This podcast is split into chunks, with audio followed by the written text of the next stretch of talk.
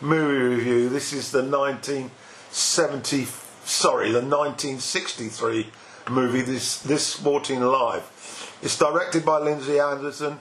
It's uh, produced by Karel Reisz. A screenplay and a novel, David Storey. And in the cast, in the lead role is Richard Harris, who plays Frank uh. Rachel Roberts plays Mrs. Margaret Hammond. She uh, initially is viewed as his landlady. Alan Badel plays Weaver. He's the uh, financier, uh, rich tycoon who has uh, an investment in uh, the City Rugby League club. William Hartnell plays the scout for that club. His character is Johnson. And Colin Blakely is a member of the team and becomes a friend of Frank's, Maurice Braithwaite. Uh, this movie, uh, amongst other things, uh, was a huge success for Harris.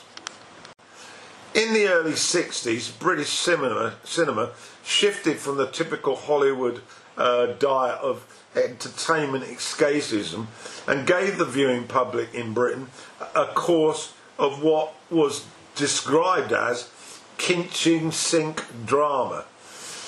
The, the, here, the stories reflected the tough uh, working class life in urban settings in the north of England and enabled uh, the emergence of a bunch of high quality actors and actresses to get uh, their teeth stuck into dramas that were brought to the screen.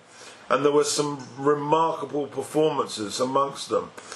Uh, following the early success of Saturday Night and Sunday Morning, starring uh, Albert Finney and Rachel Roberts, and then A Taste of Honey uh, for Rita Tushingham, the, the, the movie This Sporting Life uh, saw the debut film directed by Lindsay Anderson. This Sporting Life also launched the career of Richard Harris. He was an Irishman born in Limerick, and at school he showed a talent as a rugby league player, which of course this sporting life is about but unfortunately he developed tuberculosis in his teens, which scotched the possibility of him actually becoming uh, involved in that sport as a career. Um, so he turned to acting. Uh, he was enrolled in uh, La LAMDA, the, the London uh, Artistic Music and Dramatic Art uh, Society, and his first role was in the 1959 movie Alive and Kidding. And he followed that up with supporting roles. I saw him in Shake Hands with the Devil, uh, um, film that stars uh, the uh, hugely uh, loved James Cagney. And then he turned up in Guns of Navarone in 1961 alongside Gregory Peck and others. And then in the hugely successful Mutiny on the Bounty in 1962, uh, playing alongside Trevor Howard and Marlon Brando. But this Sporting Life was his first major lead role. He plays a bitter young coal miner, Frank Machin, who becomes a rugby league star, rugby league star player in a northern uh, team um, the credits give thanks to Wakefield Trinity Rugby League Club, and so uh, one would see that as the venue for this, um, uh, the action on the field. Um, he's, he, he becomes uh, famous when he gets an enormous sign on check, um, which was unbeknown at the time. Um, but then uh, uh, he will go into the details of the film shortly. Just to say that uh, he received an Oscar nomination for his uh, performance uh, uh, as a be- best actor.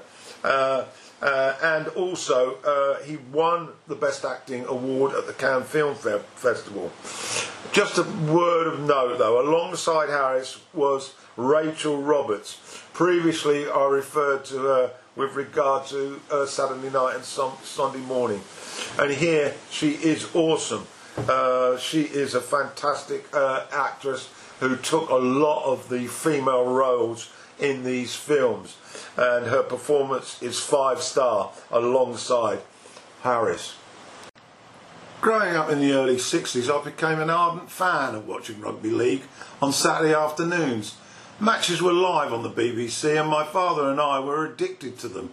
The mud, the aggression, the sheer commitment of 26 men charging up and down a field in the middle of the winter for a basic wage. There were no superstars with huge bank accounts here. Uh, the game was only played in Lancashire and Yorkshire, and for most people in the home counties near London, it just wasn't that popular. However, my father being Welsh, they had a real taste for rugby, and so I nestled down next to him and really appreciated the the the commitment. Well, this movie, The Sporting Life, dips into the life of a professional rugby player, Frank Machin, played by the great young Irish actor at the time, uh, Richard Harris. Early on, we get an insight into how tough rugby league is, and that those who play it also tend to gravitate to the pub on Saturday night, win or lose. Uh, after that communal bath with the lads, and then some huge quantities of ale. Uh, Anderson actually takes us in uh, to the uh, uh, bath and we see some fairly explicit, uncensored shots of young naked, naked men uh, larking around after full time. Injuries, of course, were also a common sight, serious ones as well. And Frank quickly receives a heavy blow to the face that requires a visit to the dentist and some teeth extraction. Anderson uses this uh, opportunity at the dentist when Frank goes under uh, following gas to anaesthetize him. Uh, he, we then see a collage of memories that Frank is apparently experiencing. And one can ask, are, were they factually correct or exaggerated or pure fiction? The focus of the movie centres on Frank's desire to be wanted, to be loved, and he sees Margaret to be that woman. A substitute mother, maybe, is what he's looking for. We learn nothing about Frank's childhood or his family, so this, I surmise, may be the secret behind his need to be accepted by this woman. Margaret, however, is guarded, cynical and uncomfortable with Frank, and still in grief over her husband's death. Frank's macho type behaviour doesn't go down well with her, and initially she rejects his hints at an intimate relationship. His success then leads to wealth beyond anything imaginable for him or for Margaret. And the relationship starts to become physical, but there's no emotionally fulfilling aspect to it. It's more like going through the motions, really, or a response to uh, Frank coming home after a, a, a binge at the pub and his drunken desire needing to be met it's a bit typical, really, of how uh, one perceived working class class households after a night out on the booze. There is a hint of dominance in the physicality, but Anderson doesn't dwell on the details, as Machin's character is a little different from your typical violent abuser. We do see Frank's softer side as he relates Wells to Margaret's kids in outings in his flash Jaguar car. In fact, the owner's wife points out how easy he is with kids, suggesting this is where he feels safe, not needing to pose as a big shot. Margaret occasionally is seen to smile briefly, but in essence she is reluctant to involve herself in any emotional close relationship with Frank, which slowly eats away at him, it eats away at his psyche and leads to a tragic end. Margaret is still in grief for her dead husband and uh, cleans his shoes, visits the grave frequently, and has all the spirit drained out of her through her poverty. She's a broken spirit. The process of Frank getting a contract with the City Rugby Club is seen, some of it in a dream under the influence of gas at the dentist. Frank appears to create conflict with other players at an entertainment venue one evening. And I saw it as Frank's intention to show to the owner, Weaver, and Slomer, played by Arthur Lowe, who's possibly the chairman, that he, couldn't ha- he could handle the toughness of rugby league. Machin's viewed as a special talent by Weaver and others, particularly Johnson, the, the club scout, played by William Hartnell. He later became the first Doctor Who on TV.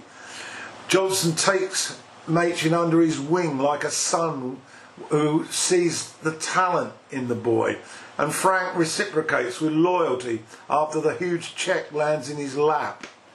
Margaret, however, is less impressed, and this deflated response stokes fire and anger in Frank.